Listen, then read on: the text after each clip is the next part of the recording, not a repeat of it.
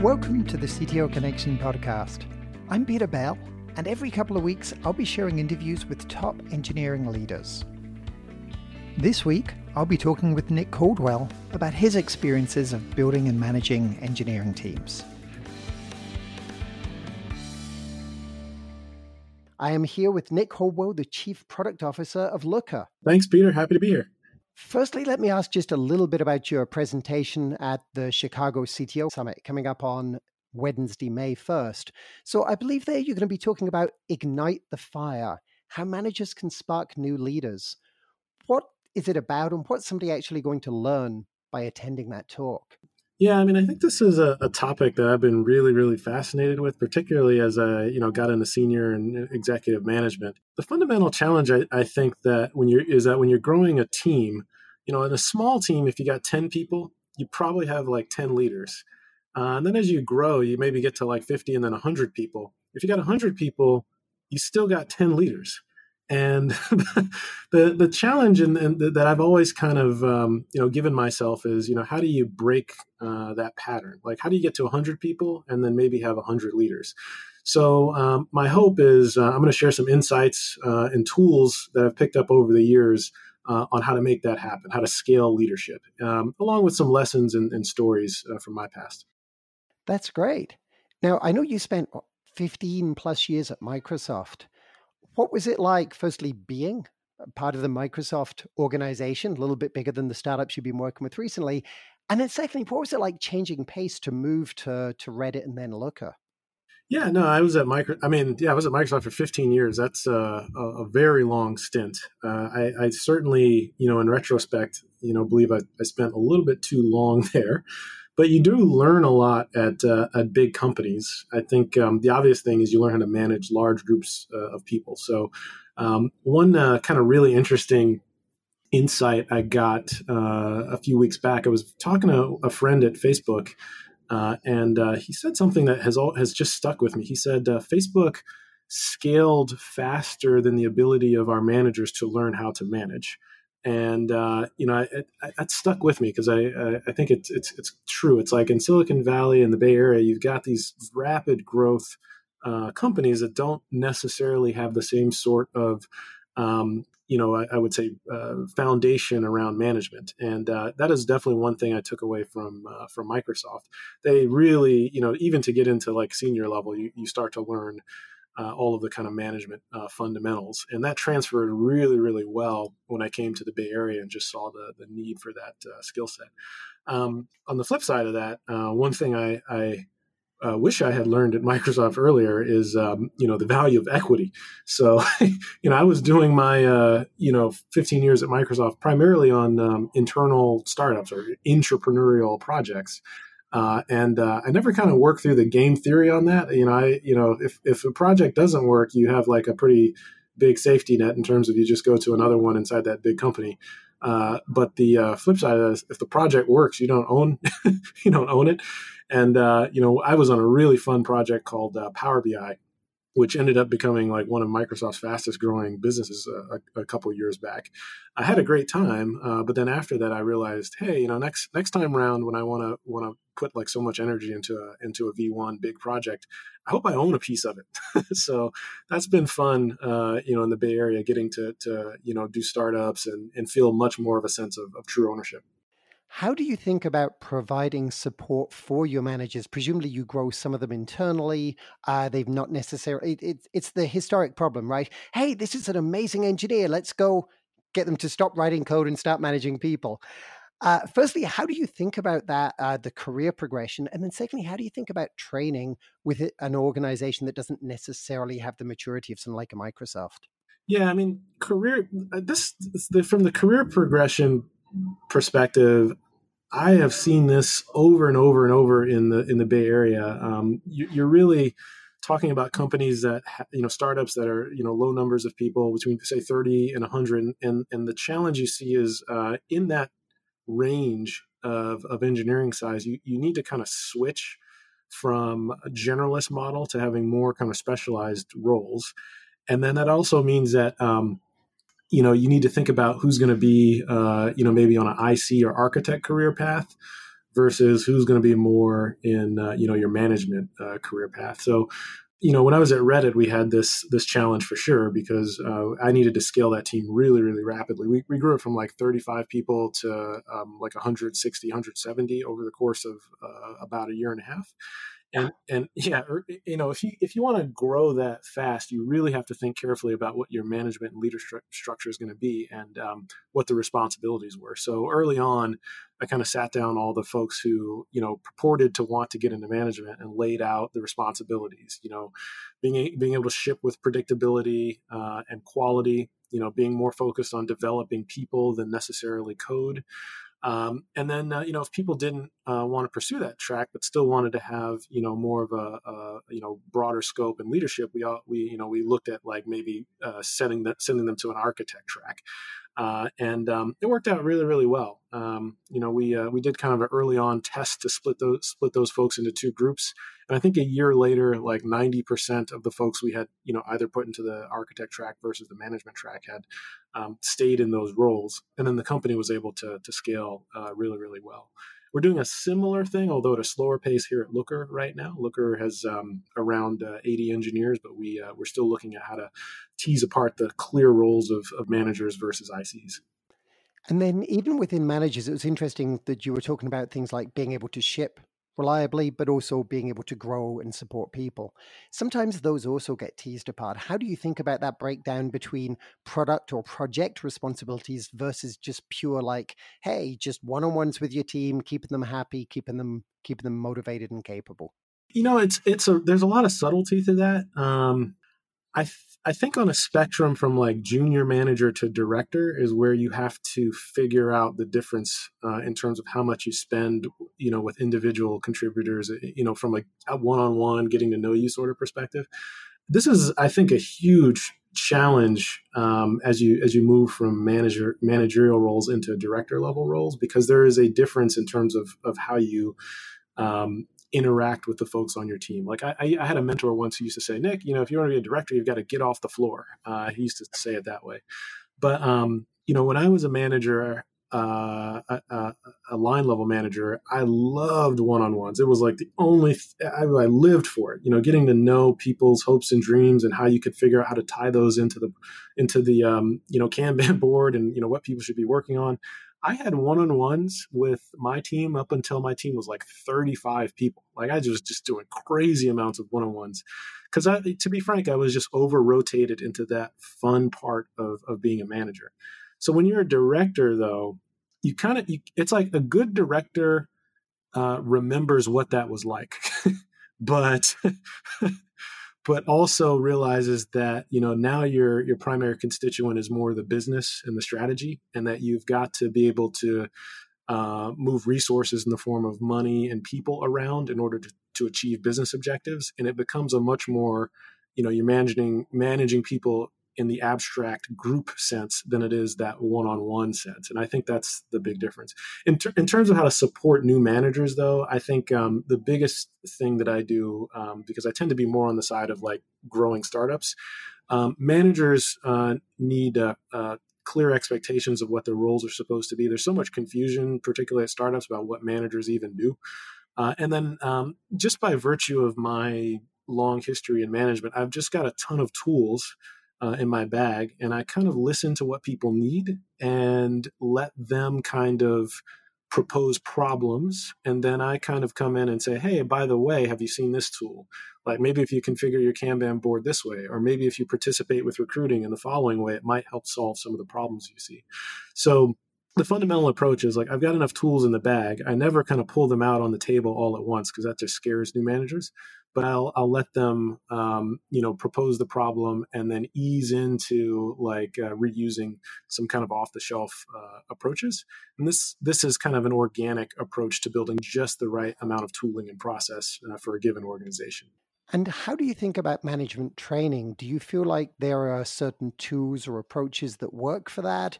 Uh, do you feel there are resources that are that you found good to provide to your managers, or is it more an ad hoc, like you got a problem, here's the solution? You know, no, I, I, never am prescriptive, but I love training. You know, so let me let me answer that in a, a slightly different way. As you get further into your management or, or any career, what you realize is there's like 50 ways to do to solve any sort of problem. Like there's all sorts of you can use Kanban, you can use there are places like if you if if necessary you would use a waterfall method. Like I hope they're doing that for uh, you know you know building rocket ships over at uh, SpaceX. But but but what you realize as as time goes on and you get more experience is that there's all sorts of of tools that you can use and apply, and formal training is a great way to help expose you to new tools without having to incur the risk of uh, living through their misuse. Uh, so I love and support uh, uh, formal training. But but on the flip side of that is I, I don't require it because you, actually do learn I think more quickly by doing. Um, so I like to have a balance of, of those two things. Um, I give managers advice on what tools they should think about, uh, but then I also kind of say, hey, look, like let's adjust uh, the, these off the shelf tools for the situation you see on the ground. Try it, see what works, and then iterate as quickly as as necessary. You know, I, I was foolish enough to get an MBA, so I'm clearly biased toward formal training. After having gone through the MBA experience, what do you feel were the best things you got from doing that? Well, nobody should get an MBA, uh, but uh, in terms of uh, the things I got out of it, um, uh, you know, I was at Microsoft for you know 15 years, a really long time. Um, it was a very comfortable environment, and I think that uh, you know, if I hadn't got the M- MBA, like I might still be at Microsoft. Like that. That is to say, the MBA for me was really a, a forcing function because you're paying for it. it's a forcing function that gets you out of your comfort zone to go and like learn something new, spend time with people you would have never met before. Um, so I went from spending, you know, every all day, every day with people who worked in enterprise software at Microsoft, a big old gigantic company, to every uh, weekend for three years, forcing myself to spend time with uh, people who wanted to join startups, people in sales, legal, like totally different disciplines. Uh, and um, that's really what I got out of it. It was a forcing function to, um, you know, meet new people, change uh, my perspective, et cetera, et cetera. Um, my suggestion, though, because like a lot of people ask me if they should get an MBA, and like you know, my my uh, answer is like you should try and find other ways to force yourself to get those experiences that don't cost hundreds of thousands of dollars uh, and lots of time. But if, if you if you're like me and you like formal education and you really need the push to kind of get over your own internal fears, then it can be uh, super helpful. That's great. So I, have got a call out. There was a, a, post I remember seeing from you last year on Medium about a Voight-Kampff test for engineering managers, right? For, is this an engineering manager or is it a replicant? Uh, do you want to talk a little bit about that and and what how it came to be and and what your experience has been using it? Yeah.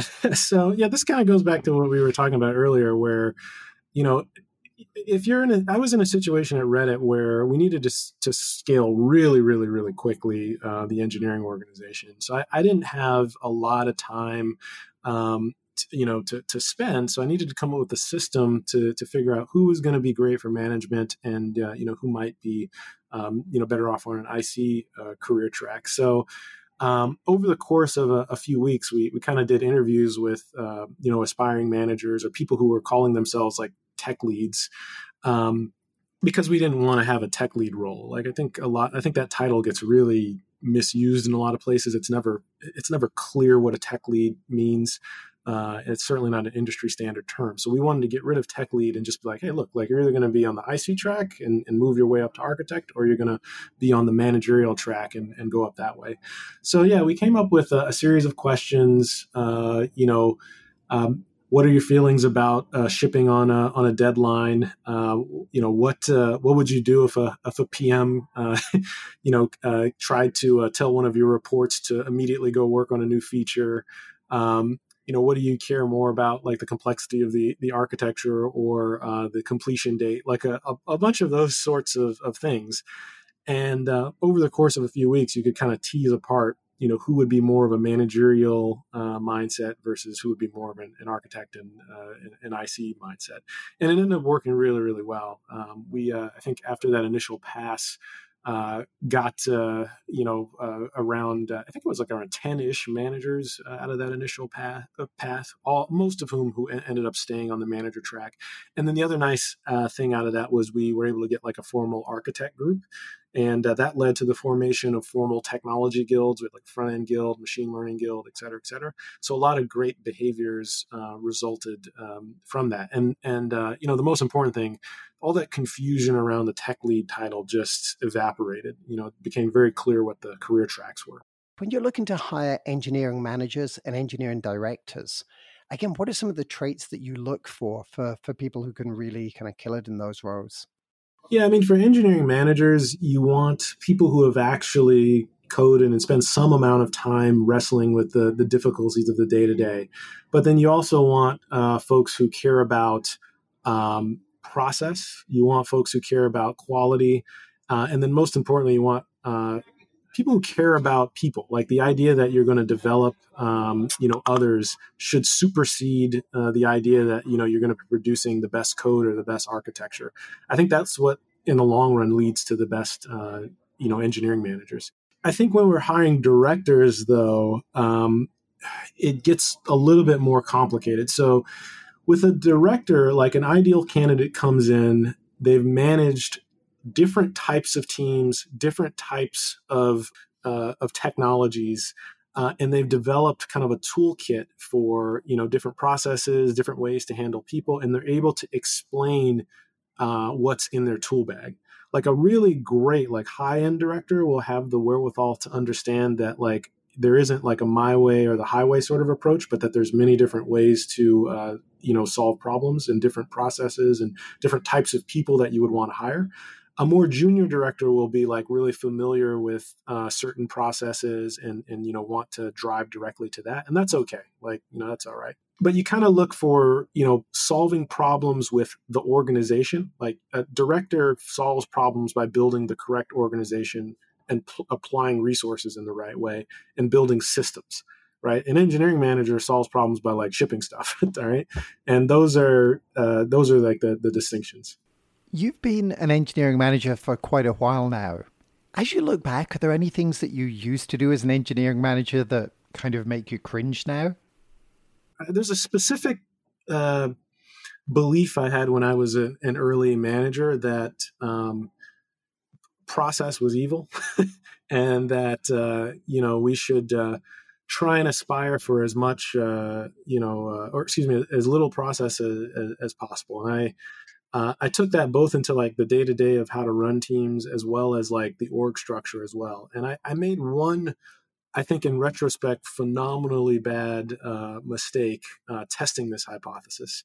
Um, so if you remember uh, a couple years back, uh, there was um, a trend uh, toward doing this sort of Spotify management model where you would like use guilds, but but not just in the abstract sense of learning stuff, but but also you would or organize your actual product teams around this. So I got this into my head. I thought it was great because it meant that you could just dynamically pull people from this pool of engineers and you didn't have to worry so much about management structure and blah, blah, blah.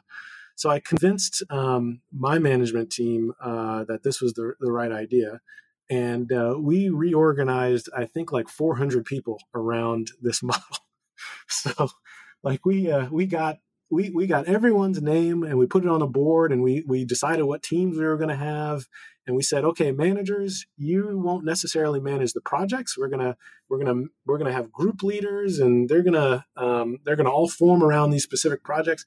It was a total disaster. And uh, you know we had to undo it after i think about uh, three months. And um, you know after that i kind of learned that like structure matters that you really need to think through like what are the business objectives you're trying to achieve? What are the groups of people and skill sets you want to form to achieve those objectives? And, and and you need to make sure that each of those people has clarity and an inspiring mission. And if you can do those things it, it is going to mean that everyone is ultimately happier because they're going to be able to be much more effective in achieving business goals in a way that also gets them uh, personally excited and trying to be too organic has this this mythos uh, that um, that managers are somehow not adding value, that structure doesn't add value, and um, having tripped over that landmine in a really really bad way. No, like organizations with structure, clarity of purpose, uh, and uh, the ability to uh, to communicate those things broadly are are, are most effective. I guess beyond that, I think uh, I think the biggest lesson I, I that took me a long time to learn it's not it's not engineering specific. It just goes back to what we were talking about earlier. I spent a very very long time at, at Microsoft, and um, a large part of that was because, uh, frankly, the the comfort that came with working uh, in a big company. Uh, you know, uh, and um, I wish I could have told myself many many many years before I left Microsoft that it's in fact very safe to try something different. Um, you know, particularly like you know in the in the Bay Area, um, are so many opportunities that um, you may not feel like there is necessarily a, a, safety net because you know some of these startups are they they sound some of these startups have kind of crazy ideas. Um, but it's okay to kind of take a risk now and then because the, the safety net is really this gigantic community of companies um, that you know are all looking for talent and really like the way that i uh, you know i think folks need to guide their careers is to think about patching together you know skills and experiences uh, from from a multitude of places rather than than staying in one spot and expecting all of the opportunities and skills to to somehow come to them. And i wish i had uh, told myself that uh, a lot earlier. It's totally it's totally safe uh, to try different things to jump around and patch together you know a, a, a bunch of experiences that add up in some holistic way to to where you want to get to. Something else I want to ask you about. You've talked about the Bay Area a, a whole bunch of times. What do you think about distributed teams, distributed talents, people who don't live in the Bay Area? What are, what are your thoughts around that? Yeah, I mean, the, the reason I talk about the Bay Area is more because of the opportunity here. I mean, there is no there's no place on the planet that has much uh, as much venture capital investment uh, than the Bay Area. Um, that said, um, engineering talent exists everywhere, and uh, you know I'm a huge fan of supporting uh, remote work. So in terms of distributed teams, uh, you know every place that I've I've worked, uh, you know for as long as I can remember at this point. Um, has had some sort of combination of of either fully remote teams or or hybrid model. And I think that um, you know tech, technology is just increasingly uh, pushing us in that direction. Um, you know, you'll see that every we're on Zoom right now. Uh, every you know, increasingly you'll walk into uh, you know a, a, office and see that every room is wired for Zoom. Um, you know, I think that uh, you know remote work has many many challenges, but I think uh, within this decade, we've kind of turned an, an, inflection point where if you're a manager, it's no longer acceptable to uh, to say like, "Hey, we're not going to have remote work." It has to be a part of your grow up strategy.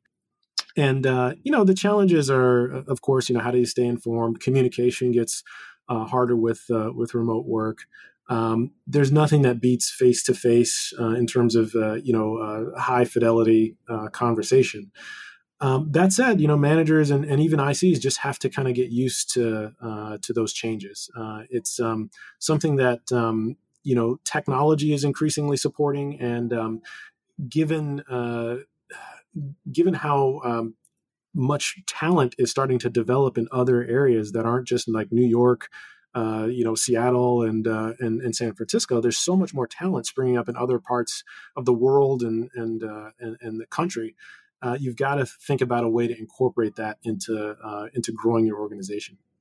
Nick, thanks so much for taking the time to talk. Uh, one thing I do just want to ask you've now presented at a, a, number of CTO summits, and I can't wait to catch your talk in Chicago. Why do you keep coming back? The CTO summits are great in the sense that, um, uh, you know, I, I, think I have that kind of growth mindset, you know, continual, uh, continual desire to learn. And um, you know, CTO summits, you get some of the smartest uh, people in industry sharing, you know, tips and tricks and and like just very distilled knowledge, really, really uh, quickly. And uh, for me, that is just uh, intoxicating. Uh, and then beyond that, I mean, I think uh, at this point in my career, I, I, guess I'm getting up in the years. you know, now that I, I think about them, it, it's I get a lot of enjoyment out of giving back. I think uh, you know my I think about my career in different phases. Like early on, I was like, oh, let me just try and get some money, and then you know then there was a phase of, you know, well now I've got money, I want freedom, I want the ability to try a lot of different things, and, and now I think I'm exiting that, and I'm in a into a third phase, which is, I wish I could just leave a legacy of knowledge and like people I've um, you know helped coach to the next level. And uh, I think CTO Summit uh, is uh, is definitely uh, something that helps me achieve that goal. Nick, thanks so much for taking the time to talk today. Yeah, thanks, Peter.